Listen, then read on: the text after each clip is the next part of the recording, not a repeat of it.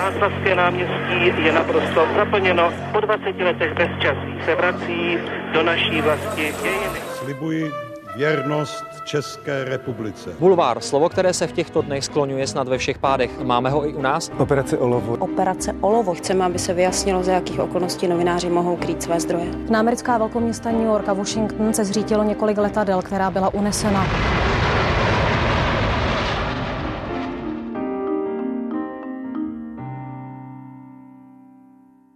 Náš dnešní host, žena, je vlastně takový novinářský chameleon. Začínala v českém deníku, kde se věnovala zejména politice. Prošla investigativním pořadem České televize na doraz, pak i dalšími televizními stanicemi, až nakonec v roce 2003 zakotvila v lifestyleových a módních časopisech, aby se v roce 2018 stala první šéf redaktorkou české a slovenské verze časopisu Vogue. Andrea Běhunková, dobrý den. Dobrý den. Vítejte v podcastu Background České televize. Ptát se dnes bude Anna Martincová. Moc krát děkuji za pozvání. Tři generace, tři klíčové etapy české novinařiny s těmi, kteří jsou a byli u toho. Speciální podcastová série pořadu Newsroom ČT24. Generace. Mě by zajímalo, kolikrát jste už slyšela, že jste jako Kerry Bradshaw z toho legendárního seriálu Sex ve městě. Říkají vám to lidi, srovnávají vaši profesi právě s těmito možná lifestyleovými modními novinářkami, které znají z filmu? Jste první. Nikdo mi to nikdy neřekl a asi mě to ani samotnou nenapadlo, protože přece jenom Kerry uh, byla spíš spisovatelkou a já uh, jsem a cítím se víc novinářkou než spisovatelkou. Takže možná, když se podíváme do toho prostředí těch amerických eh, filmů, které nějakým způsobem zobrazují módní redakce a ona jich je celá řada. Možná kromě právě už zmíněného sexu ve městě, obligátní Ďábel nosí Pradu, nebo případně myslím, že vznikl i taková česká varianta, která se jmenovala Dokonalý svět. Tak, to byl ehm, seriál, tuším. Seriál, mm-hmm. ano. Uh, tak když se na tyto filmy nebo seriály díváte, uh, máte pocit, že uh, odráží něco z toho, co se skutečně v těch lifestyleových redakcích děje? Tak určitě odrážely, co se dělo v té době. Já myslím, že dneska, když se podíváte na Ďábel nosí prádu, tak dneska už je všechno jinak z mnoha důvodů a myslím si, že ten film je vlastně už nerelevantní a vypovídá o nějakém období. Ale určitě zachycuje tak, jak to tam tehdy probíhalo. Já jsem v té době nebyla ani ve vydavatelství Kondenas, takže to nemůžu posoudit, nakolik eh, to je kopie, eh, ta, ta Miranda je kopie mm-hmm. Anny Vintur. Já shodou okolností tedy dneska to je pět let, co jsem byla oznámena nebo potvrzena jako šéf reaktorka Vogue 21 března 2018. Gratulujeme. Takže takové malé výročí. Um, ale já jsem se s Anou Vintur setkala už vlastně za těch pět let spoustukrát, ale uh, s Mirandou vlastně kromě toho, že vede uh, jeden z nejúspěšnějších módních časopisů na světě, možná i nejúspěšnější, tak, uh, tak za stolik společného nemá těch posledních pět let, co já ji potkávám, tak není tak arrogantní, usmívá se, je velmi věcná, pracovitá a vlastně bych řekla i milá. Anna Ventura, každopádně legenda, to je skutečný pojem. Těch setkání, vy jste sama zmínila, bylo několik. Eh, jaké bylo to úplně první? Jak na vás zapůsobila? Um, přek, překvapivě. Překvapilo mě, protože jsem čekala člověka, který má nějaký mediální obraz, navíc se setkáváte eh, s osobností, která svoji práci dělá poměrně dlouho a já vždycky vzhlížela k lidem, kteří se něčemu věnovali kontinuálně. Uh, ona vlastně uh, americkou Vogue vede, jestli se nepletu, už přes 30 let. Mm. A, uh, a vlastně čekala jsem, že bude možná arrogantnější, možná méně přístupná, překvapila mě asi po všech stránkách, ale vlastně na druhou stranu nepřekvapila, protože člověk, který vede takové takový obrovský kolos a, a spolupracuje s tolika lidmi, tak si myslím, že uh, nemůže být uh, špatný vůdce a manažer. O čem se tak člověk s Anou Vintur baví? O čem se tak povídáte? Protože přeci jenom um, ona může z těch mediálních výstupů působit možná trochu odtažitě nebo vzdáleně. Tak uh, jak potom probíhá ta běžná konverzace? O čem se vede small talk s Anou Vintur? Ona žádné small talky nevede. To je pro ní velmi typické. Ona je velmi věcná. My jsme zažili několik workshopů, které jsme měli. My jsme se vlastně před covidem pravidelně setkávali všichni šéf-redaktoři Vogue. Eh, bylo nás v té době, my jsme 24. edicí, takže já myslím, že třeba 620 eh, tak vždycky v průběhu pařížského Fashion Weeku, což je dvakrát do roka, tak jsme měli takový půldenní workshop, kde jsme řešili různá témata a, eh, a měli jsme takové pracovní skupiny a k mému, nevím jestli štěstí nebo neštěstí, asi vlastně dneska bych řekla štěstí, se mi několikrát podařilo, že jsem byla v pracovní skupině právě s Anou a ona je velmi věcná a myslím, že má takové ty znaky špičkových manažerů, že se absolutně fokusuje na to, co v tu chvíli řešíte a šetří každou ne minutu, ale vteřinu. Takže to je pro ní velmi typické. Je vždy velmi vřela, bych řekla. A co mě u ní vždycky překvapilo, že když jí pošlete mail, tak vám do 30 minut přijde odpověď. Takže velmi pracovitá. A myslím, dáma. že má spoustu asistentů, ale, ale je určitě velmi pracovitá. Má to dobře zorganizované. Eh, každopádně já se ještě nakrátko vrátím k těm filmům a k tomu obrazu, eh, jaký vlastně vykreslují o těch eh, lifestyleových redakcích. Um, trápilo vás to někdy, nebo štvalo vás to někdy, že vlastně vykreslují ten obraz možná trochu jinak, než jak to tam ve skutečnosti vypadá? Tak tohle jsem asi nikdy úplně neřešila, protože, jak jste zmínila na začátku, já jsem prošla různými typy médií, eh, snad kromě rozhlasu eh, bych řekla, že jsem si vyzkoušela všechno. To znamená eh, noviny, televizní zpravodajství, lifestyleové časopisy a já myslím, že je to jako ve všem, že jednak jsme tady v nějaké v nějaké eh, zeměpisné šířce, v nějaké zemi, takže samozřejmě eh, to televizní zpravodajství v Americe a tak, jako známe ze seriálu třeba Newsroom, eh, vypadá jinak tady na Kavčích horách, takže musíte to poměřovat tím, kde se nacházíme. I celebrity, americké celebrity jsou jiné než české celebrity.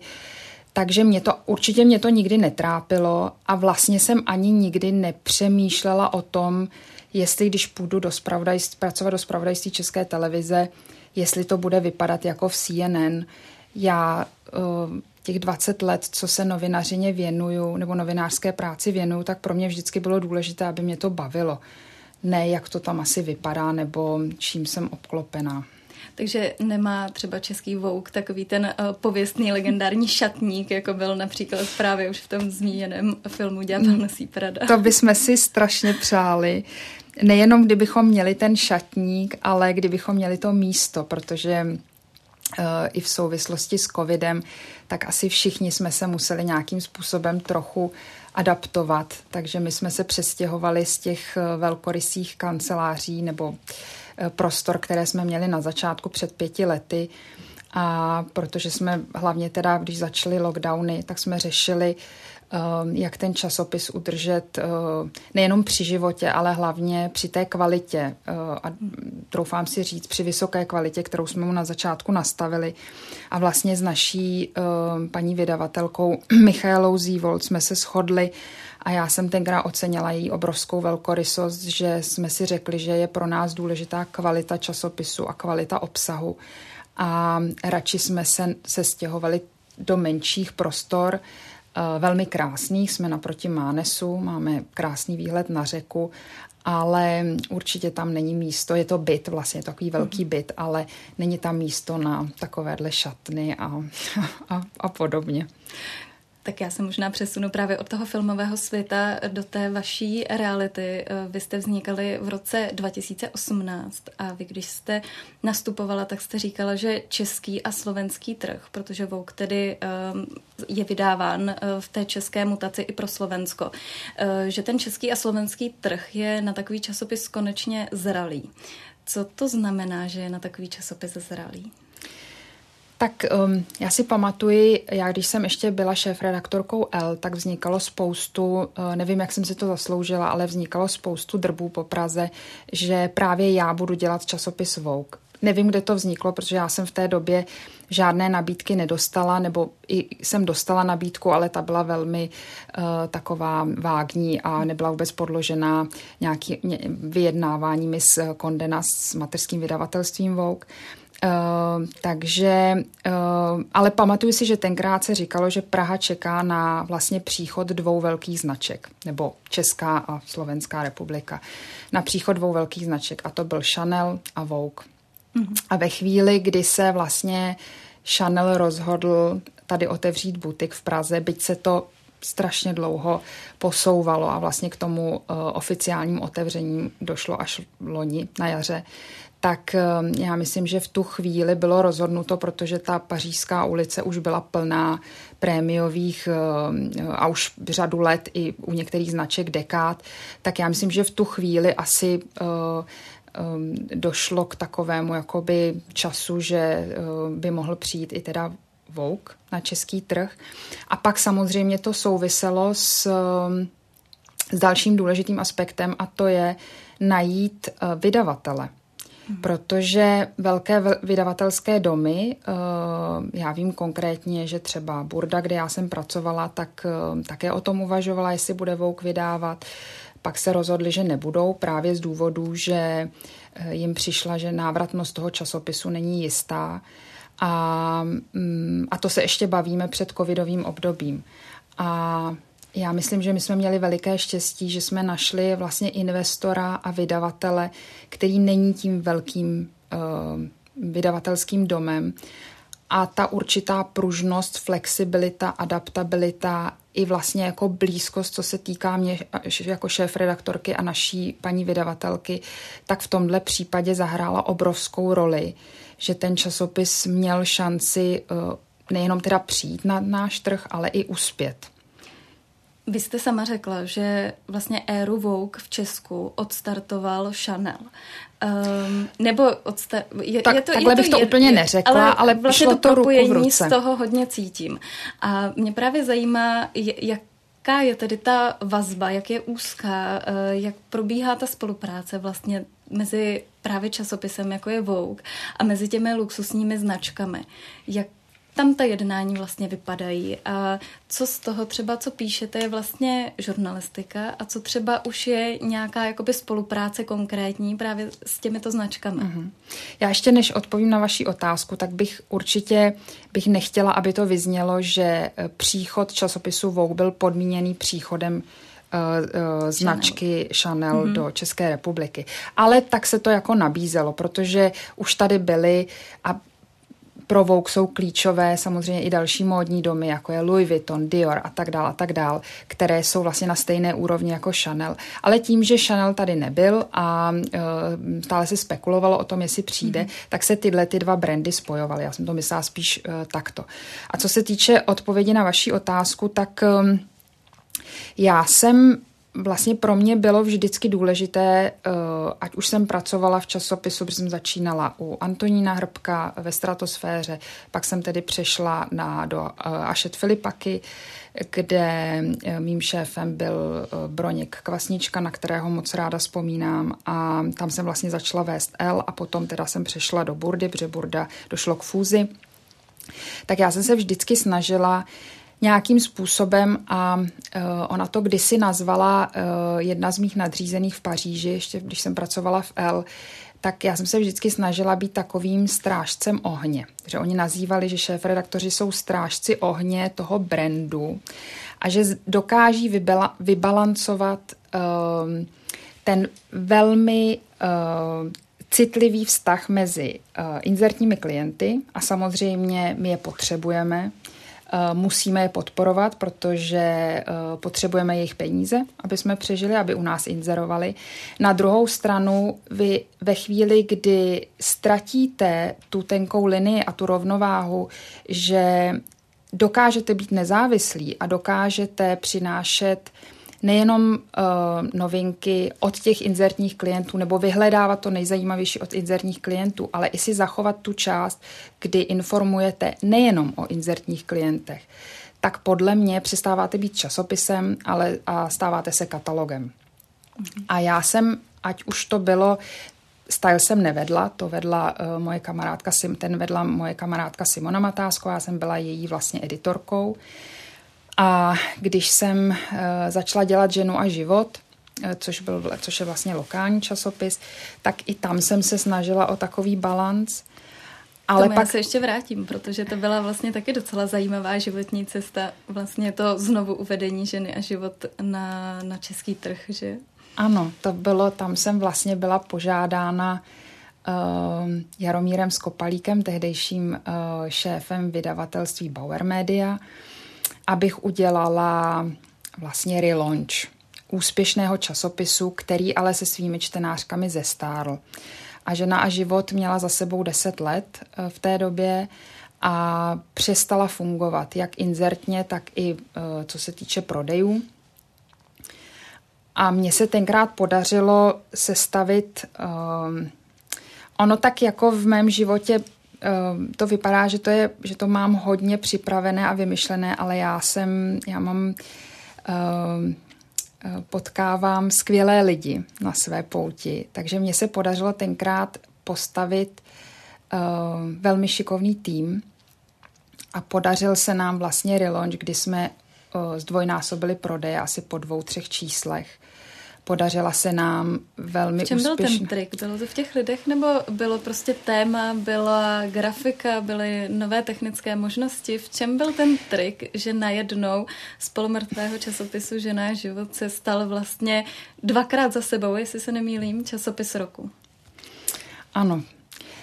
Um, já možná, možná v dnešní době, kdy se spolíhá výhradně na data a všechno se měří přes data a nejdůležitější jsou data, tak já stále věřím, aniž bych spochybňovala jejich váhu, tak já věřím, že ve chvíli, kdy děláte něco, a teď já myslím, že jsou důležitý ingredience, jako je vášeň, že vás to baví, jste zapálený a chcete udělat něco, co bude bavit vás a lidi kolem vás, tak pak to prostě funguje.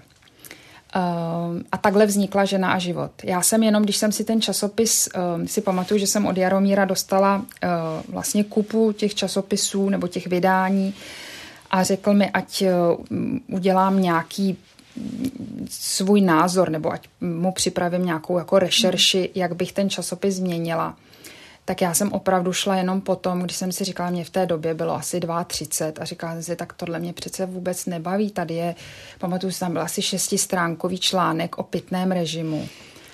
A já jsem si říkala, pro boha, kdo chce číst šest stránek o pitném režimu, to musí být úplně jinak. A v té době tady začaly vycházet, nebo už nějakou dobu vycházela L samozřejmě, ale začaly vycházet Harper's Bazaar a podobně.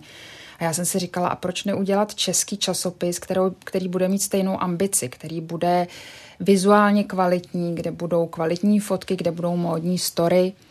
A, um, a s tím jsme to vlastně do toho šli. Uh, podařilo se nám udělat vlastně i takovou, jako myslím si, vel, na tu dobu velmi jako atraktivní uh, reklamní kampaň v, pro televizi, což v té době ještě fungovalo, dneska už by to asi nefungovalo. Tu jsme udělali s um, vlastně s reklamní agenturou Ledoborec, což byl nástupce Kaspena a mm, nebo lidi, kteří se oddělili eh, Kasp, eh, od Kaspenu a eh, s Tomášem Třeštíkem, fotografem. A nějak tam bylo těch náhod strašně moc, ale prostě se to povedlo celý. A tenkrát ještě fungovalo, že co lidé vidí v televizi, tak to si skutečně koupí. Mm, mm. Tam byl důležitý přesně propagovat obsah, ale my jsme ten časopis tak namíchali, že, to, že tam bylo opravdu všechno, že tam bylo uh, tam byla móda, tam byla kosmetika, bylo tam vaření, ale zase my jsme k tomu vaření přistupovali, že jsme se snažili ukázat to, co dneska už je běžný, jo, ale v, v té době bavíme se jenom, aby teda posluchači se orientovali, tuším, o roku 2004, jestli no, si to dobře pamatuju, 2005. Takže tam začínaly časopisy, jako jsou Apetit a podobně. Mm-hmm. Takže, um, ale my jsme si nasadili tu vizuální laťku poměrně vysoko a a podařilo se to. No. Měli jste, vy jste sice říkala, že nejste na ty data, ale na ta data, ale že měla jste nějaká data k tomu, jestli se vám podařilo skutečně oslovit to mladší publikum, protože vy jste říkala, že ta žena život s vámi zestárla, teda omlouvám se, že zestárla se svým publikem. Tak jestli se vám skutečně podařilo eh, nejenom rozšířit to publikum v té věkové kategorii třeba, hmm. ale jestli skutečně se vám podařilo oslovit eh, ty mladší ty mladší ročníky. Určitě. Tenkrát, eh, tenkrát samozřejmě my jsme pracovali výhradně s ABC, protože nic jiného hmm. nebylo. Dělali jsme k vlastně kvantitativní výzkumy, takzvané fokus grupy, to bylo velmi hmm. populární. Myslím, že do dneška je to velmi populární v těch velkých vydavatelstvích. Takže to se um, um, tak jako jednou ročně se udělal uh, a, a ta data se sbírala ale nám se tenkrát podařilo, my jsme vlastně jako byli přímá, nebo Žena a život byla přímá konkurence časopisu Merian, což byl obrovský úspěšný projekt Mirky Vopavové a Martina Šenara. A my jsme vlastně cíl, a mm, Merian měla tehdy podtitul Život začíná ve 30. A já jsem si říkala, ale my můžeme jít ještě trošičku níž. Mm-hmm. Já mhm. myslím, že um, tam jako, kde končí třeba Bravo v té době, tak my bychom mohli začít. A tenkrát se to podařilo. A jak říkám, my jsme uh, zdvojnásobili prodeje, ale hlavně, co třeba považuji za asi největší úspěch, bylo, že my jsme byli uh, časopisem, který měl největší zisky z reklamy a porazili jsme dokonce i teda L a porazili jsme v té době časopis Týden což eh, bylo v, bylo velmi úspěšné mhm. médium, velmi úspěšný časopis, takový, jako si můžu říct dneska český Forbes. Tak eh, vy jste mluvila o tom, že důležitá je ta ambice, že u ženy a život bylo důležité mít tu ambici být uh, vlastně stejně dobří, jako byla třeba ta L, nebo právě být konkurencí té Marian. Tak když jste začínala s Vogue, co byla ta ambice? Tak, to se tak, to jsme o hodně, o hodně let dál, jsme, to jsme poskočili. Ambice je jedna věc, pak je důležitý nějaký koncept určitě. A, a myslím, že je ještě důležitá jedna ingredience a to nebát se odlišit a přijít s něčím novým. I když se pohybujete v tom segmentu, třeba v případě ženy a život, kdy jsem uh, věděla, že musím udělat časopis pro masy, protože v té době v Baueru neexistovalo, že byste prodávala 35 tisíc. Tam prostě se cílily 100 tisícové prodeje. Takže já jsem věděla, že musím oslovit velkou skupinu čtenářek. Takže jsem jim musela nabídnout něco, co do té doby tady nebylo. Brala jsem si inspiraci z Marianne, z L, ale musela jsem přijít s něčím úplně novým. A to platí i u Vogue, kde uh, přestože máte tak silný brand a tak vlastně by se mohlo zdát, že si řeknete, no tak Vogue, přece všichni vědí, jak vypadá Vogue. Ale uh, v té době, kdy my jsme uváděli eh, naši edici uh, na trh, tak v té době ještě bylo velmi velmi, každá ta edice byla velmi specifická. To znamená, že italská Vogue vypadala úplně jinak než mm, Vogue Paris ta vypadala úplně jinak než americká Vogue. Dneska už tomu není, možná se k tomu dostaneme, ale tehdy ta vlastně jako lokálnost a ta DNA nebo identita, chcete-li, byla velmi významná. Takže my jsme, uh, a v tom jsem opravdu šťastná, že jsem po boku měla a mám Honzu Králíčka, což je takový můj průvodce už od dob L, nebo pravá ruka, levá ruka, krk, hlava, všechno. A ten přišel vlastně s úplně jasnou vizí, že jestli je něco pro Českou republiku a Slovenskou typické, tak je to určitá surreálnost, pohádkovost. Pohádky. Tady se vždycky točily pohádky. V tom jsme specifický. To je jsme něco specifického pro mm-hmm. Česko. My jsme si dělali, vlastně my jsme si udělali velkou rešerši, než jsme, než jsme začali uvažovat o tom, jak ta česká a slovenská Vogue bude vypadat. A A věděli jsme, že ne, ne, nemůžeme vypadat jako americká Vogue, protože prostě nemáme materiál na to, aby jsme mm-hmm. uh, tady chrlili každý měsíc velkolepé story z, z Beyoncé a podobně. Uh, na to si nesáhneme, ani, uh, ani na to nejsou prostředky, možnosti a tak dál. Ale hlavně byste zase přišla s něčím a jenom byste něco kopírovala, mm-hmm. což jsme vlastně ani já, ani Honza nechtěli dělat, pak teda ještě tím třetím, kdo to s námi jako rozjížděl do party, byl Jakub Straka, což je náš art direktor do současné doby. A v té době vlastně i uh, Fabrice Biundos, kterým jsme taky, uh, který byl v té době vlastně jako CEO vydavatelství V24 Media, které vzniklo. Takže my jsme, uh, my jsme věděli, že nechceme kopírovat žádnou edici, protože nám to nedávalo smysl. Navíc třeba v případě mě a Honzy, my už jsme měli za sebou tolik časopisů a tolik zkušeností, že jsme, eh, a to zase budu citovat jednu z mých nadřízených, tentokrát teda z Kondenastu z Londýna, Karinu Dobrotvorskou, která říkala, udělejte časopis, eh, kdy nebude škoda, aby kvůli němu umírali stromy. Když to teď převedu do češtiny, přeložím do češtiny.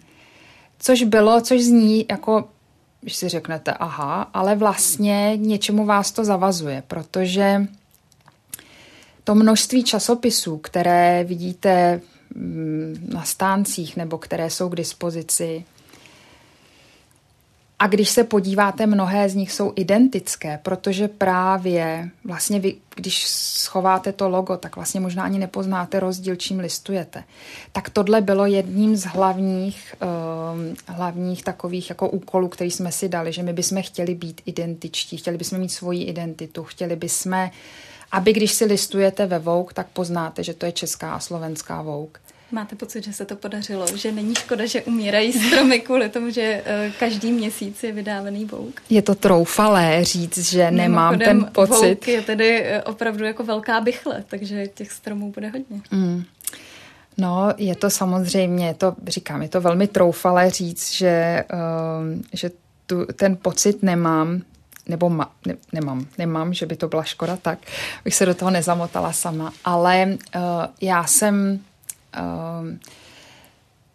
skoro na všechna čísla, která za těch pět let vznikla, velmi pyšná. Když říkám, nebo hrdá, ehm, když říkám na všechna, tak samozřejmě já jsem neustále pochybující člověk, takže já, když to číslo odchází do tiskárny, tak já už přesně vím, které věci bych udělala jinak a proč bych je udělala jinak. Uh, a e, do poslední chvíle mám tendenci e, přehazovat stránky a, e, a trápit své, svůj tým tím, že to předělávají. Ale je opravdu jenom pár čísel, které bych možná tak jako schovala, ale jinak bych tu hromadu těch, tuším, že to je 52 vydání, které jsme udělali, tak, tak myslím, že ta mise se nám podařila. Myslím, že samozřejmě je na čtenářích, aby řekli uh, a posoudili, jestli tam určitý koncept vidí a jestli je uh, něco, co by dokázali třeba pojmenovat, co je pro nás typické. Na druhou stranu ty odezvy, které já mám ze strany uh, spolupracovníků a lidí, kteří s náma spolupracovali, teď myslím modelek, celebrit, fotografů, kteří si nás i třeba vybrali a oslovili nás, že pro nás chtějí fotografovat, protože se jim ta naše edice líbí, tak to myslím, že je pro mě při vší pokoře, a já se snažím být vždycky pokorná, tak eh, při vší pokoře je znakem toho, že se nám to asi podařilo, nebo daří, tak, abych ještě k tomu, jak to samo vznikalo, když jste se poprvé setkala se zástupci Condé Nast a s těmi zahraničními majiteli právě značky Vogue, jak moc se třeba lišily vaše představy o tom, co tedy Vogue v Česku a na Slovensku vlastně má být a ty jejich? Vlastně se nijak nelišily, nebo nemyslím si, že bych, eh, že bych prošla nějakým, řekněme třeba zklamáním nebo rozčarováním my jsme dostali uh, jakýsi brief, uh, odletěla jsem z částí týmu do Londýna, tam jsme prošli nějakým, řekněme tomu, školením, workshopem, co je a co není Vogue. ale vždycky nám bylo doporučováno, co bychom měli dělat. Nikdy nám nebylo nic zakazováno. Dobrým příkladem jsou třeba rozhovory, kdy my jsme pravděpodobně, netroufám si říct, že jestli úplně jedinou, ale mm, určitě jednou z mála, možná jedinou edicí Vogue, která dělá rozhovory typu uh, otázka-odpověď.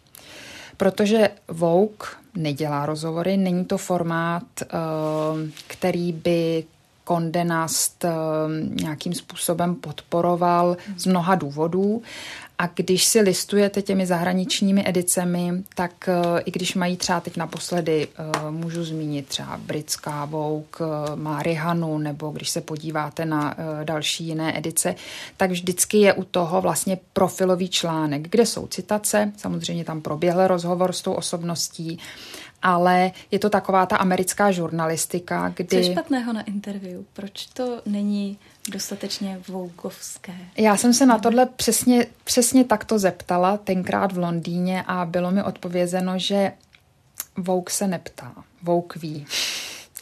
Tehdy v roce 2018 ještě Vogue mohla být dost, dostatečně arrogantní na to, nebo Condenas dostatečně arrogantní na takovouhle odpověď.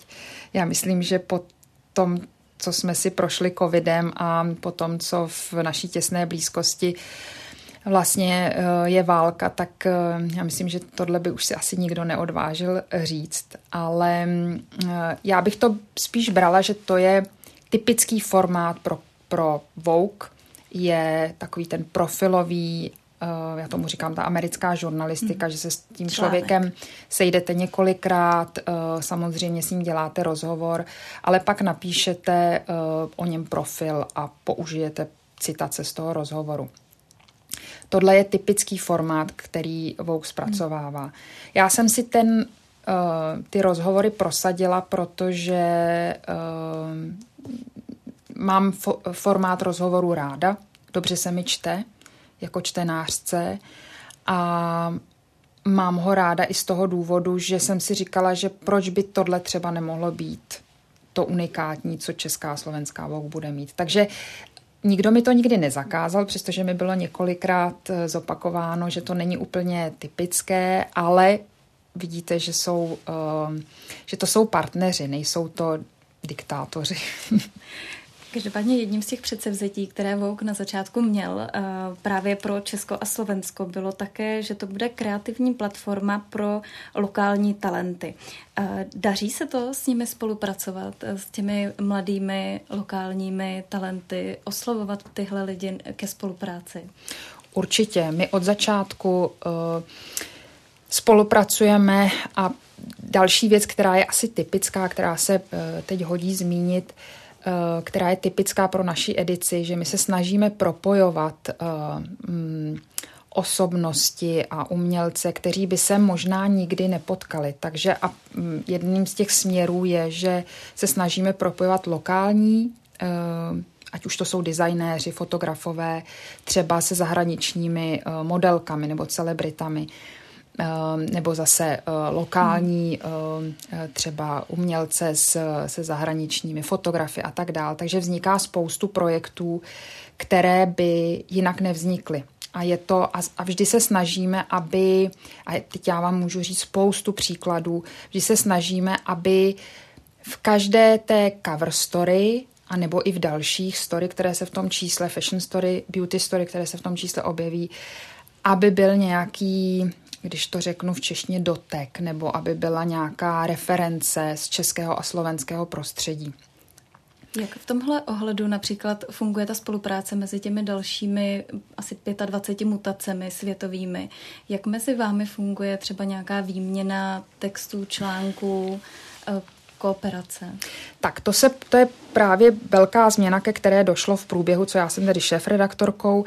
Na začátku to bylo vlastně až do loňského roku to bylo tak, že se běžně syndikovalo, což je běžné u, um, u, u těchto jako mezinárodních edicí.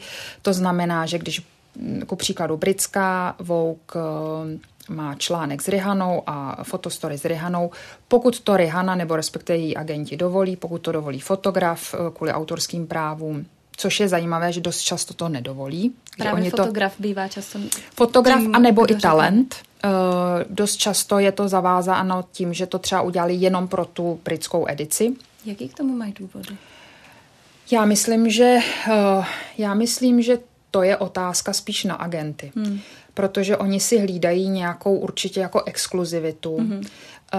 A přestože to vypadá, že třeba v případě Rihany může být zájem, aby obletěla země kouli hmm. a byla, objevila se tedy na všech obálkách, tak mnohdy ty agenti o to nestojí a udělají to právě třeba pro konkrétní edici. U fotografů si myslím, že to je, je to stejné. Tam je to spíš vázáno na peníze, protože eh, pro ty velké edice fotí významní fotografové a ty jejich, eh, pak když si to chcete koupit, tak to stojí spoustu peněz, což si zase ty menší edice třeba nemůžou hmm. dovolit. Takže těch aspektů je tam hodně. Um, k podobným syndikacím dochází nejenom samozřejmě ve Vogue, ale dochází k ním i v Harper's Bazaru, v Elle a ve všech těch licenčních časopisech. U Vogue, když já jsem nastupovala v roce 2000, nebo začínala v roce 2018, tak uh, nám v podstatě Uh, ne, ne, že nedoporučovali, ale tam, co se syndikací týče, tak to bylo velmi takové, a to byl velký rozdíl oproti L, kde nás vlastně jako podporovali v syndikování. Protože to jsou peníze pro to mateřské vydavatelství, tak naopak Vogue se, tam se hodně podporovala ta lokálnost a ta vlastně unikátnost té dané edice. Takže jsme mohli syndikovat, ale třeba jedna z podmínek, když já jsem začínala, byla, že nikdy nesmím syndikovat obálku, to znamená cover story, ta by měla být vždycky původní, a neměla bych syndikovat do těch dvou nejvýznamnějších čísel roku, to znamená březen, březnové a zářijové číslo, tak tam bych vlastně nikdy neměla syndikovat nic. To by mělo vzniknout opravdu jenom jakoby v naší produkci, režii, eh, v našem kreativním zpracování a tak dále. Což bylo pro mě velká novinka, protože tohle to třeba v, vlastně v Ashet Filipaky nebo v, pak teda v Herstu, kdo um, vlastní vydávání L, tak tam nebylo. Uh, teď se to trochu změnilo, protože uh, co se týče Vogue, tak jsou dvě skupiny vlastně licencí. Jsou licence, které jsou vlastně ne napřímo Condé Nast, to jsou ty velké edice, britská, eh, italská, španělská, německá. A pak jsou licenční, a to jsme vlastně my. My jsme vlastně držitelé licence, nebo paní Zívolt je eh, držitelka licence. Ehm, tu licenci má na 10 let a eh, a my v tuhle chvíli jsme vlastně jakoby, bych řekla, svobodnější. A my jsme, my, my jedeme podle těch starých pravidel, když to takhle řeknu a ty napřímo vlastněné edice, tak ty vlastně tam vzniknul eh, podobný systém, jako jsem byla zvyklá eh, z L, že tam se hodně syndikuje a vznikají takové jako koprodukce. Takže vlastně story, které uvidíte v italské Vogue, vidíte i v, v francouzské, ve španělské, v německé. Jak velký je třeba zájem naopak právě v těchto zahraničních edicích o ty vaše story, ty české? Um, syndikovali jste někdy jako vlastně tím opačným směrem, že by si někdo bral ty story, které jste vytvořili vy? Určitě, Jak určitě, určitě. Uh, nejsou to cover story, ale běžně ty vnitřní story, nebo běžně dost často přichází různé uh, requesty z různých edicí, zase častěji spíš těch licenčních než těch velkých ale samozřejmě i e, tím opačným směrem to probíhá. Každopádně vy jste teď přišla přímo z redakční porady. E, můžete nám možná popsat, e, jak vlastně taková redakční porada ve Vogue vypadá? Tak já myslím, že Možná by byli někteří uh, posluchači zklamaní, jak, uh, jak rutinní záležitost to je, protože my se všichni sejdeme, sejde se teda můj tým, což, uh, což jsou lidé, kteří pracují na časopise, ale scházíme se i s online týmem, protože ty oba ty týmy jsou provázané a samozřejmě ty platformy se prolínají. A já se snažím, abychom nějakým způsobem uh, uh, byli kreativní a abychom nacházeli uh, nová témata a zpracovávali je uh, jinak, než do posud bylo zpracováváno. Každé naše vydání má jedno téma, to vlastně máme od začátku, kdy tématem prvního vydání byla svoboda, což bylo pro nás velmi důležité. A... Ano, tam byla ta titulní strana, eh, která měla vlastně symbolizovat Olgu Havlovou. Ano. A tam možná došlo, eh, pochopili to tady diváci a čtenáři, pochopili tu titulní stranu? Asi jak kdo. Já myslím, že já jsem pak eh, naštěstí ten zájem o to první vydání byl tak veliký, že já jsem poskytla poměrně dost rozhovorů. Eh, my jsme vlastně spolu s prvním vydáním proběhla i výstava, která se jmenovala První vydání a která byla v Umělecko-průmyslovém muzeu a která pojednávala vlastně o vzniku toho prvního vydání. A tam já jsem tenkrát, eh, myslím, že měla deset komentovaných eh, prohlídek. Mm-hmm. Takže já myslím, že tu message jsem mezi lidi, doufám, že se mi podařilo dostat a asi část publika uh, si prošla nějakým, i jsem se setkala, část publika si prošla nějakým zklamáním, protože čekali takovou tu wow barevnou obálku s rozevlátými šaty a to pro ně byl uh, symbol uh, nebo synonymum Vogue. Jenomže já už jsem to říkám, když už jsem to říkala tolikrát, tak to zkusím zopakovat tady.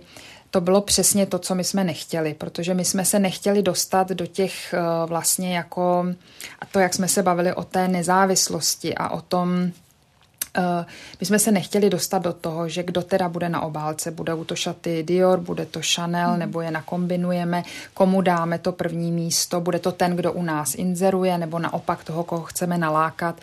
A já jsem si říkala, že to první vydání by mělo, protože to vám prostě zůstane navždycky, to je jenom jedno logicky. Já možná vás mhm. přeruším, já jenom v tuhle chvíli popíšu, jak ta titulní strana vlastně vypadá, případně pokud by to některý posluchač nevěděl. Uh-huh. Tam vlastně sedí eh, modelka Karolína Kurková, sedí zády ke kameře, je eh, vlastně od pasu nahoru nahá a na zádech má na takové velké V uh-huh. namalované a má šedivou paruku, šedivé vlasy, uh-huh. které mají právě, pokud jsem pochopila, tedy odkazovat právě k Olze Havlové, protože je to ten podobný hmm. sestřih, hmm. ta její vizáž. Hmm.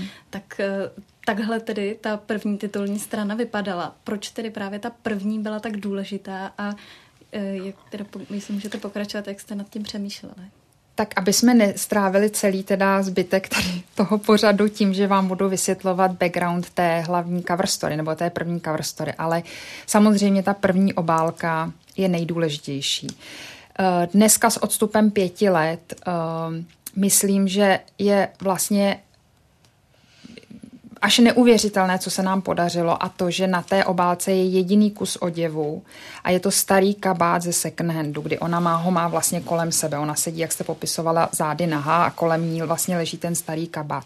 Já myslím, že dneska v době, kdy skloňujeme udržitelnost a módní průmysl prošel tak strašně turbul, nebo prochází turbulentním obdobím a přehodnocují se hodnoty eh, toho, jak se vlastně má eh, móda eh, vnímat a vyrábět a konzumovat, tak to, že my na první obálce máme vlastně river oděv, já považuji za jako to, to se nám povedlo něco, možná ani jako tenkrát jsme netušili, co se nám povede.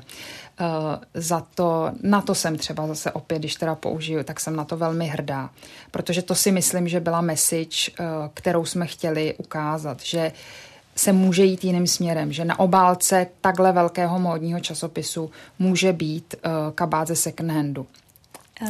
Na druhou stranu vy mluvíte, vy mluvíte teď o té udržitelnosti, o kabátu ze second handu. Na druhou stranu uh, jste zároveň mluvila i o tom, že vy se vlastně scházíte na těch eh, fashion vících. To jsou vlastně místa, kam prostě lítá velké množství modelek, velké množství různých stylistů, nákupčích, právě uh, novinářů, kteří se věnují módě a lifestyleu. Um, nejde to možná právě proti tomu hlásání té udržitelnosti, když potom prostě desítky a možná tisíce lidí nastoupí do těch letadel, lítají z jednoho místa na druhé a vlastně um, píšou o té, o té, o té um, módě, kterou si třeba řada lidí vlastně nemůže ani dovolit. Tak chápu, že to může vypadat schizofreně. Na druhou stranu, pokud bychom chtěli být důslední, a udržitelní, absolutně, pak můžeme všechno zavřít. Pak se musíme vrátit eh, úplně na začátek a asi ke kožešinám a do jeskyň, což asi nikdo z nás nechce. Já si myslím, že není nutné, uh, že není nutné uh, si stanovovat, jak bych to správně vystihla, ale uh, vy můžete ukázat cestu. Já myslím, že se nevylučuje to, že uh, nakupujete nová, novou módu nebo že sledujete, uh, co se odehrává na módní scéně a zároveň podporujete uh, nějakým způsobem uh, recyklaci, pra, zpracování starých kolekcí a tak dále a tak dále. Ale pro někoho jiného je, Nebo jak pro eh, někoho jiného. Takhle, eh, když vlastně člověk nakupuje novou módu a trendové oblečení a tak, ale podporuje vlastně to znovu zpracování a second handy, tak to vlastně trochu působí, jako když to podporuje, ale pro někoho jiného, když sám vlastně dělá něco jiného. Um, já myslím, že když se chcete chovat zodpovědně, tak to neznamená, že přestanete absolutně lítat letadlem. Jsou místa, kam asi nedojedete na kole ani autem, ani nedoplavete, tak pak použijete letadlo, byť je to vlastně nezodpovědný eh, nebo neudržitelný nebo uh, uh, životnímu prostředí škodlivý dopravní prostředek. Ale zase pro vás a pro vaši kvalitu života a pro to, že třeba se rozhodnete jednou za rok jet na dovolenou, tak si myslím, že není nutné si tohle zakázat. Na druhou stranu pak jsou místa, kam můžete třeba dojít pěšky, nebo můžete dojet na kole, nebo můžete dojet jenom teda autem, můžete dojet třeba, au, eh, můžete si pořídit elektromobil a tak dále, a tak dále. Ono jde o to hledat ty cesty a přemýšlet o tom, kde bych se mohla chovat třeba jinak. Neříkám, že lépe, ale jinak. A to je to, co my jsme chtěli ukázat, nebo co se snažíme ukázat. Já nechci eh, samozřejmě, že by bylo eh, pokrytecké tvrdit, že módní průmysl, zatratit módní průmysl a pracovat ve Vogue. Pak bych musela odejít z Vogue a musela bych se věnovat něčemu jinému. Já věřím, že módní průmysl se eh, dokáže najít cestu a některé módní domy už si myslím, že se vydali správným směrem, nebo značky, že si dokáže najít cestu, aby se choval přátelštěji k planetě. Eh, zároveň ale jako velký trendsetter, což Vouk je, můžete ukázat, že není nutné si kupovat jenom nové kabáty. Že existují také kabáty, které si můžete koupit jinde, nebo že můžete podporovat. My třeba teď v posledním vydání máme rozhovor s Julí Pelipaš, což eh, je bývalá uh, módní ředitelka ukrajinské Vogue uh, s, a ona založila pl- platformu Better, a pracuje vlastně s deadstockem. Začínala, že pracovala s deadstockem ukrajinských značek. Dneska už má vlastně ten algoritmus, kterým vyvíjí ty nové kolekce, tak je velmi propracovaný a pracuje i s uh, mezinárodními značkami. A ona přišla s něčím, co je velmi cool, je velmi trendy, a zároveň to je cesta pro, eh, jak, jak, jak, jak eh, se dostat z toho eh, neustálého jako vytváření jenom nových a nových kolekcí. Tak s tou máme třeba velký rozhovor a to si myslím, že pro čtenáře může být zajímavým oživením, jak už teda třeba uh, nákupního chování, mm. tak i vůbec toho, že se dozví, jak, jak někteří lidé, kteří vzešli z toho vlastně, z toho jádra modního průmyslu, tak jak přemýšlí a, a, a vlastně ty inovace přichází od nich. Tím jsme možná se nám podařilo od té udržitelnosti trošku přeskočit k tomu tématu Ukrajina, což je další věc, která mě hodně zajímá, protože my jsme minulý rok na jaře v Newsroomu dělali reportáž o tom, jak i lifestyleová média, módní časopisy a vlastně veškerá média odráží válku, která začala na Ukrajině. A já jsem si všimla, že Vogue je vlastně jedním z těch lifestyleových časopisů, který se tomu tématu nevyhýbá, který má poměrně hodně Eh, těch ukrajinských témat. I některé vlastně titulní strany byly přímo uh, věnované Ukrajině. Tak uh, jaká je ta spolupráce, jaká, jaká, jaké je to vaše vnímání vůbec toho konfliktu a té potřeby nějakým způsobem to byť v lifestyleovém časopisu odrážet? Mm-hmm. Tak to se musím vrátit do 24. února 2022, kdy začala válka. Já jsem letěla z Říma do Milána eh, to ráno a v, tak měla jsem takový incident na římském eh, letišti, protože mě nechtěli pustit do letadla, protože to byla vnitrostátní linka, já jsem měla jen dvě očkování, takže jsem neměla ten super green pass, psala jsem tuhle tu historku ve svém úvodníku a strašně jsem se tam rozčilovala, že se teda nedostanu na Fashion Week do Milána. Eh, nakonec mě do toho letadla pustili a když jsem vlastně nastupovala do letadla, tak jsem zjistila, že začala válka. A tam mi došlo, jak ehm, jak se vám během vteřiny může změnit život. A přiletěla jsem do Milána, začaly přehlídky a já jsem v nějaké své jako absolutní naivitě byla přesvědčená, že se všechno zruší. Že přece nemůžou být přehlídky, když kousek od nás začala válka. Nebo v Evropě začala válka. Všechny, nejenom, že všechny přehlídky proběhly, Eh, všichni ruští influenceři, novináři seděli v prvních řadách tak, jak měli sedět a, a vlastně nikdo až na uh, Giorgio Armani show, nikdo vlastně tu situaci nereflektoval. A jediný Giorgio Armani udělal to, že um, modelky šly na vlastně v, tichu že úplně vypnul hudbu, eh, zdůvodnil to tím, že nějakým způsobem chce reflektovat situaci a vy jste vlastně se koukala na show, kdy jste slyšela jenom to klapání podpadku.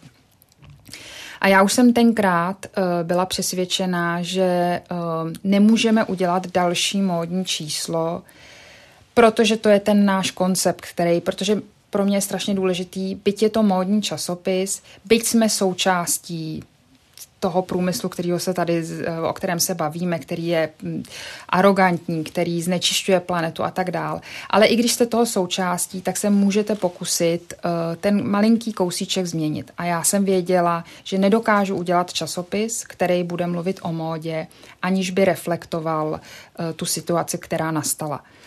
Na druhou stranu, já nemůžu zvouk udělat uh, ani um, teď nevím, Respekt nebo uh, noviny. Takže abychom přinášeli reportáže nebo něco takového, to taky nedávalo smysl. Proto jsme se tenkrát rozhodli, že uh, jsme okamžitě navázali uh, vlastně kontakt s uh, ukrajinskou edicí nebo s tím, s tím týmem z ukrajinské Vogue. My jsme si vždycky byli poměrně blízcí, protože i jejich koncept byl blízký našemu. Eh, s Filipem Vlasovem, šéf-redaktorem, jsem se velmi dobře znala už v té době. A my jsme jim nabídli um, azyl, Nabídli jsme jim, že se můžou přestěhovat do Prahy a můžou ten časopis vyrábět um, samozřejmě v elektronické podobě u nás, což se částečně stalo. Část toho týmu se přestěhovala do Prahy, chvíli tu byli, pak se postupně začali um, trousit dál do západní Evropy. Část týmu se vrátila teda na Ukrajinu a, eh, a my jsme, protože eh, jenom pár dní potom odcházelo do tisku dubnové číslo, které jsme nějakým velkým způsobem nestihli změnit, ale my jsme ho vlastně, tenkrát náš art direktor Jakub, kterého jsem zmiňovala, tak eh, s Honzou ho napadlo, s Honzou Králíčkem, že jsme vlastně tu obálku jakoby hekli tím znakem míru a vlastně jsme tohle jsme odeslali do tiskárny, jenom se nám tam podařilo uh, dostat pár textů, které tedy uh, reflektovaly to, co se stalo, ale už jsme začali připravovat další číslo, které jsme věděli, že bude celé věnované um, té situaci. A jedna vlastně z věcí, která uh, byla jasná, že jsme chtěli udělat obálku, která do té doby nemá vlastně v historii Vogue obdoby, že na té obálce nebude fotografie že tam bude jenom text. Udělali jsme ji vlastně pro teda posluchače, kteří tu obálku neviděli, byly, uh, myslím, že tři, tři různé obálky, což je zase pro naší edici typické, že my máme vždycky uh, více obálek u toho jednoho vydání. A v tomhle případě ta obálka byla modrá, žluté logo, žluté. logicky, mm-hmm. v barvách ukrajinské vlajky. A my jsme navázali spolupráci s Bekou Gvizhianim eh, z Gruzie, což je gruzínský novinář, který má velmi úspěšný Instagramový profil style.com a eh, on má vlastně na vizuálním médiu, jako je Instagram, tak vlastně všechny jeho příspěvky jsou jenom krátké takové quotes nebo nějakým způsobem sdělení verbální nebo mm, psané. Nikdy tam nemá fotky. Takže my jsme se s ním spojili, ehm, vlastně vznikla spolupráce, kdy my jsme dali nějaké návrhy, on přišel s nějakými návrhy a vlastně měli jsme, a teď si nejsem jistá, jestli tři nebo čtyři obálky, tři. Tři byly a jeden měl živý Ukrajinu, jenom velký nápis. Um, druhý bylo Time for Empathy a třetí bylo How do you feel now? Mm-hmm. A tohle jsme vlastně poslali uh, do tisku. Tenkrát tady byli zástupci Kondenastu, s chodou okolností probíhala jedna z našich konferencí a vím, že pochybovali a nebyli si jistí, jestli to je, uh, oni jako mm, samozřejmě jako měli pochopení pro tu mm. naší uh, blízkost uh, k Ukrajině a proč jsme je chtěli podpořit, ale nebyli si jistí tou obálkou. Na druhou stranu byli smyslu, opět... jestli to Vouk prodá. Jestli to Vogue prodá, přesně tak. Jestli tohle může být komerčně úspěšná obálka, Opět uh, jsem vděčná velkorysosti uh, a důvěře naší paní vydavatelky, která věřila, že to má smysl. A byla to jedna z nejvíc prodávaných obálek, uh, což jsem zase byla vděčná i samozřejmě našemu publiku nebo našim čtenářům, že takhle zareagovali. My jsme to vydání vyprodali asi za jeden víkend. Otázkou je, jestli bychom ho vyprodali dneska, což je smutnější část celého tohohle příběhu, ale tenkrát ta, ten, ta solidarita byla tak veliká, že to číslo se vyprodalo. Ono celé to číslo vlastně vzniklo, ještě se sluší říct, ve spolupráci právě s ukrajinskou redakcí a spoustu těch materiálů byly buď to převzaté z toho čísla, které už nemohlo výjít kvůli válce, část vznikla vlastně už jako pro tohleto konkrétní vydání.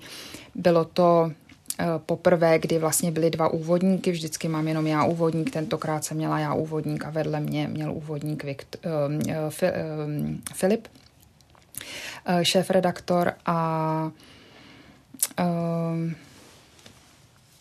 Každopádně vy se tomu aktivismu moc nebráníte. Vy jste um, mimo jiné uh, se aktivně zapojili vlastně i do toho procesu, který uh, probíhal uh, před uh, prezidentskými volbami. Mm-hmm. Jste se rozhodli tenkrát aktivně podpořit jednu z kandidátek, Danuši Nerudovou. Jak velkou roli v tom hrálo um, to, že je žena? Velkou, určitě velkou.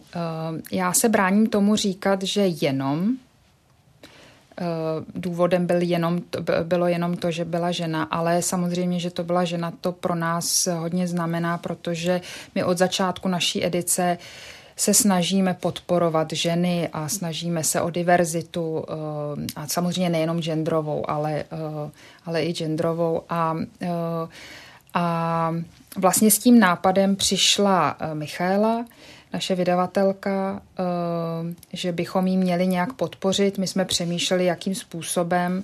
Opět zase, já jsem eh, přestože mám ráda rozhovory, tak v tomhle případě jsem věděla, že nechci udělat rozhovor s paní eh, kandidátkou, protože nejsme politické médium. To si myslím, že přísluší jiným formátům časopisů a novin ale chtěli jsme jí vyjádřit podporu tím, že co je nám vlastní, to znamená tou vizuální, uh, vizuální formou. To znamená, že jsem se domluvila s dvěmi významnými fotografy, Marí Tomanovou, uh, což je česká fotografka žijící v New Yorku, která s náma spolupracuje od začátku, a s Tomky Němcem, uh, fotografem vlastně Václava Havla. On to nemá rád, když se říká, že je fotograf Václava Havla, s, on je dokumentární fotograf. A byla jsem moc ráda, že oba na tu nabídku přistoupili a vlastně strávili s paní Nerudovou nějaký čas a vzniklo portfolio fotografií, které my jsme eh, vlastně zveřejnili v těsně před, eh, před asi šest týdnů. Tuším, že to bylo před, eh, vol, před prvním kolem prezidentských voleb. A pak jste to propagovali na sítích a dostali za to pokutu. A dostali se za to pokutu. Nemýlím. Jak, jak tahle aféra skončila? Um, já myslím, že skončila nějakým smírem. Mm, tam šlo on, takhle.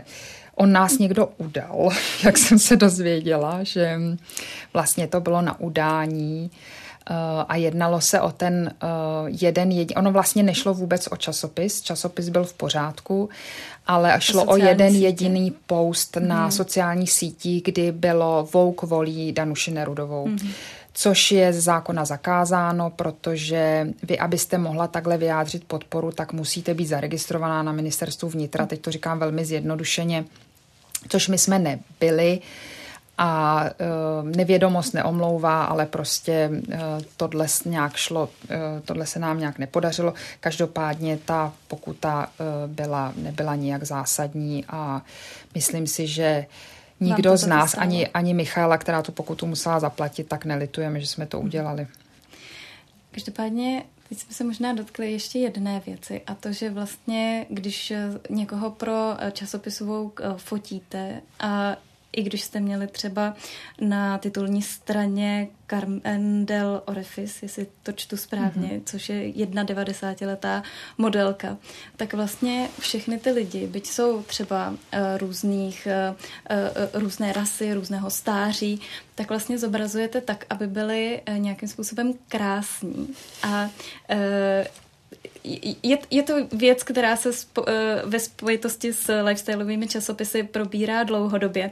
Eh, jak moc eh, to působí třeba na dospívající lidi, kteří potom vlastně takové časopisy dostanou do ruky? Vidí tam vlastně tu, tu krásu, to zobrazení té krásy a jak to, jaký to pak má vliv na jejich jako schopnost možná nějakého sebepřijetí a přijetí vlastního těla a sebe. Tak eh, já jsem ráda, že to říkáte, že vám přijdou lidé, kteří my fotíme krásní, protože já se nechci říct, že často, ale setkávám se s tím, že naopak eh, česká edice, že by ty lidé měli být jako krásnější, že nejsou zas tak krásní, jak se od očekává. Tak to je jenom taková, eh, takový zajímavý postřeh. Ale eh, k vaší otázce, eh, já jsem samozřejmě, já mám desetiletou dceru, nebo skoro jedenáctiletou dceru, a mm, nemůžu se tímto nezabývat. Na druhou stranu eh, v tuhle chvíli to, co se odehrává na stránkách časopisů, je pro mě válka s nožem oproti nukleární válce, která probíhá na sociálních sítích. Tam já vnímám, že je to, eh, to obrovské riziko pro, eh, pro mladou generaci nebo pro děti hlavně teda, eh, kteří se vnímají a víme, že už dneska jsou studie, kdy holčičky se vnímají úplně jinak, než vypadají a je to v důsledku všech těch filtrů a tak dále, a tak dále. Um, tohle je prostě smutná stránka uh, celého tohohle průmyslu. Uh, na naši obhajobu, teď myslím na obhajobu české a slovenské edice Vogue, je, že my se snažíme, uh, jak už jsem zmiňovala, o diverzitu, jak teda genderovou, tak ale i například co se týká věku modelek. My od začátku fotíme opravdu široké spektrum, co se týče uh, věku. Nefotíme jenom takový to, co bylo dřív, že se fotilo 18, maximálně 25, pak už modelka v podstatě neexistovala. Tak to je dneska, jednak je to napříč teda kondenastem uh, a, a týká se to samozřejmě i body positivity. Takže v tomhle ohledu my jsme, uh, my jsme, bych řekla, poměrně Eh, snažíme se, abychom nebyli jenom, eh, neukazovali jenom jeden typ eh, těla, tváří a tak dál. Snažíme se, samozřejmě používáme retuše, myslím, že jako nikdo by nechtěl asi vidět úplně ty surové fotky, to je takový jako, to já považuji trošku jako mm, za alibismus, neretušujte, mm-hmm. to nejde prostě, to nejde. Uh, ale použív, snažíme se je používat citlivě, snažíme se, dost často fotíme uh, analogově, což je taky úplně jiný typ fotky než digitální. Takže uh, přemýšlíme o tom, ale um, Nevím, co bych vám k tomu víc řekla. Samozřejmě je to, jako chápu, že eh, eh, časopisy a módní průmysl eh, má obrovskou vinu na spoustě úzkostech mladých dívek a myslím, že jsme si tím prošli asi možná každá a jenom ne jako na síle charakteru a toho, jaké máte zázemí, jestli to ustojíte nebo neustojíte. Jak uh, vaše působení uh, v těch lifestyleových časopisech, do kterých jste se dostala po roce 2003, ovlivnila právě ta vaše předchozí kariéra uh, té investigativní politické zpravodajky?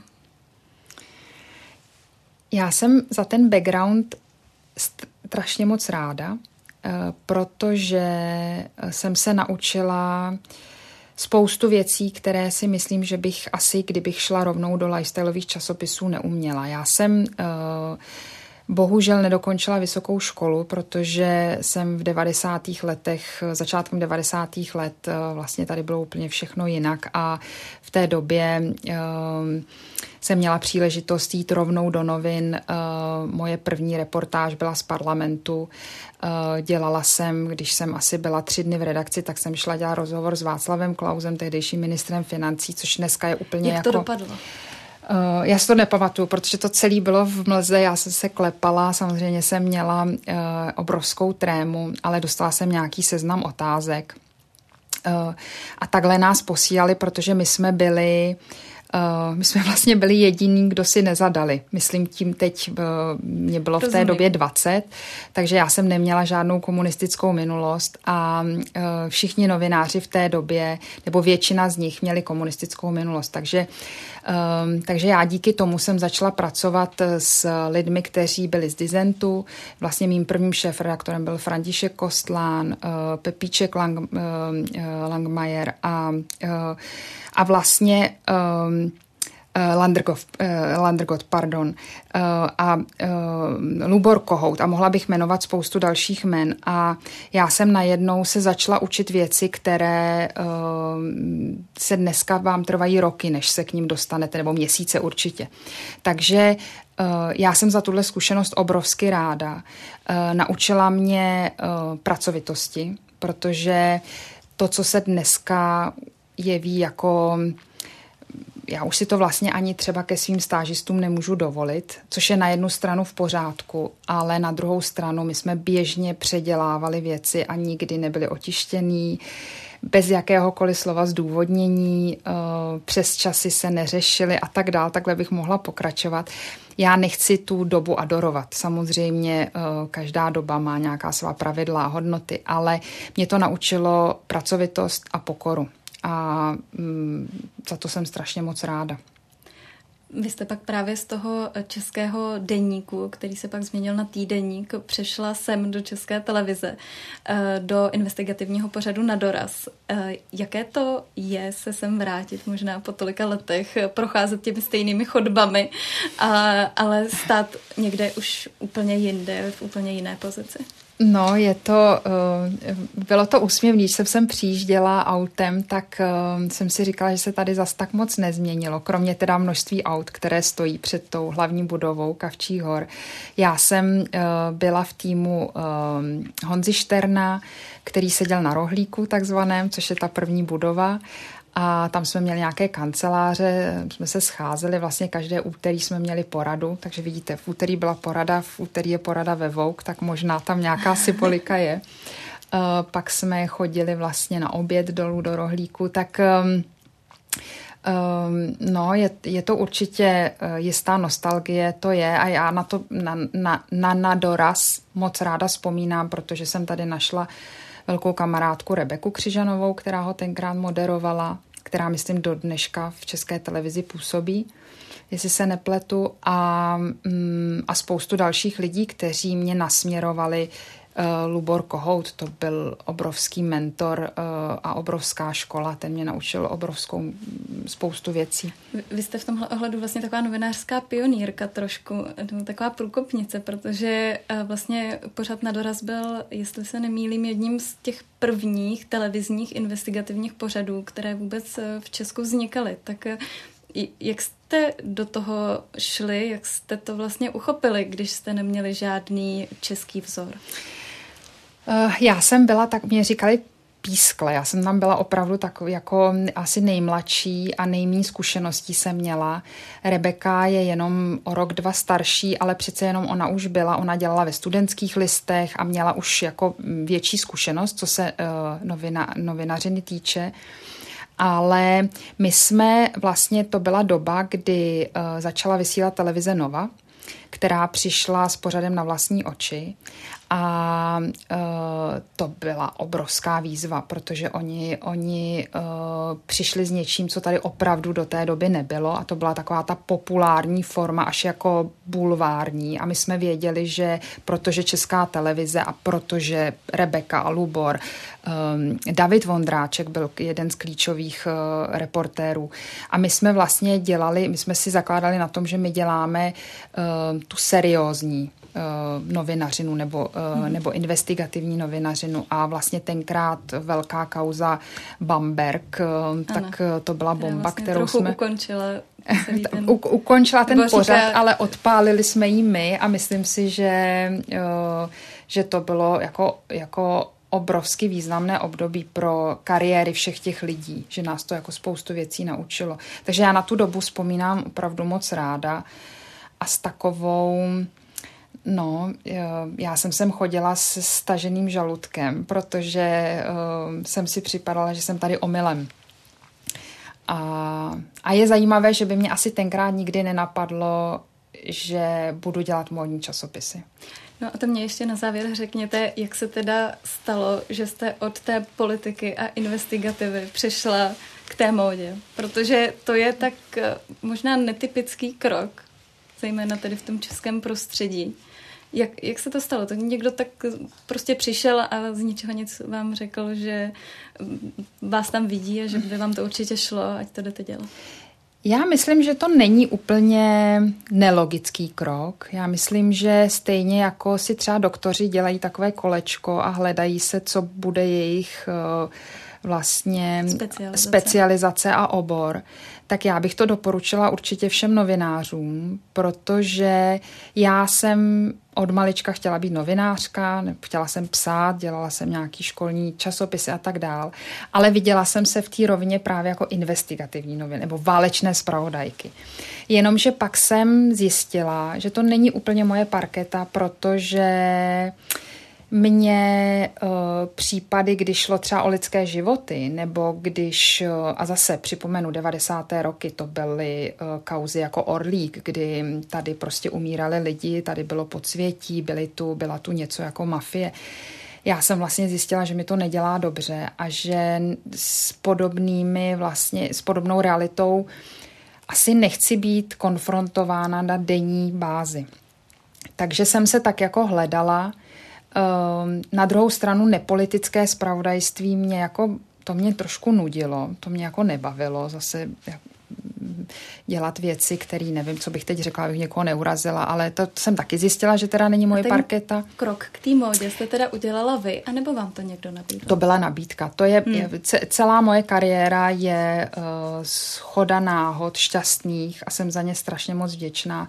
A byla to vlastně, uh, byl, tak mi to spadlo jakože uh, do klína a přišlo to teda se Simonkou Matáskou, jak jsem zmiňovala, s Antonínem Hrbkem a to byla moje první zkušenost a tam si mě všimli zase už pak pro ženu a život a tam si mě všimli pro L a tam si mě všimli pro Vogue. Ale uh, musím říct, že když jsem vlastně byla na těch prvních pohovorech do časopisu Vogue v Condenastu v Londýně, tak uh, tam velmi kvitovali, že jsem novinářka a tam si myslím, že to byly velké body pro mě, že uh, jsem měla ten, uh, tu minulost, kterou jsem měla. Tak taková byla netradiční pouť novinářským prostředím šéf-redaktorky Vogue Česka a Slovenska Andrej Běhonkové. Díky, že jste si udělala čas na rozhovor. Moc krát děkuju. A vy si nás můžete poslechnout ve všech podcastových platformách a také si nás pustit na YouTube.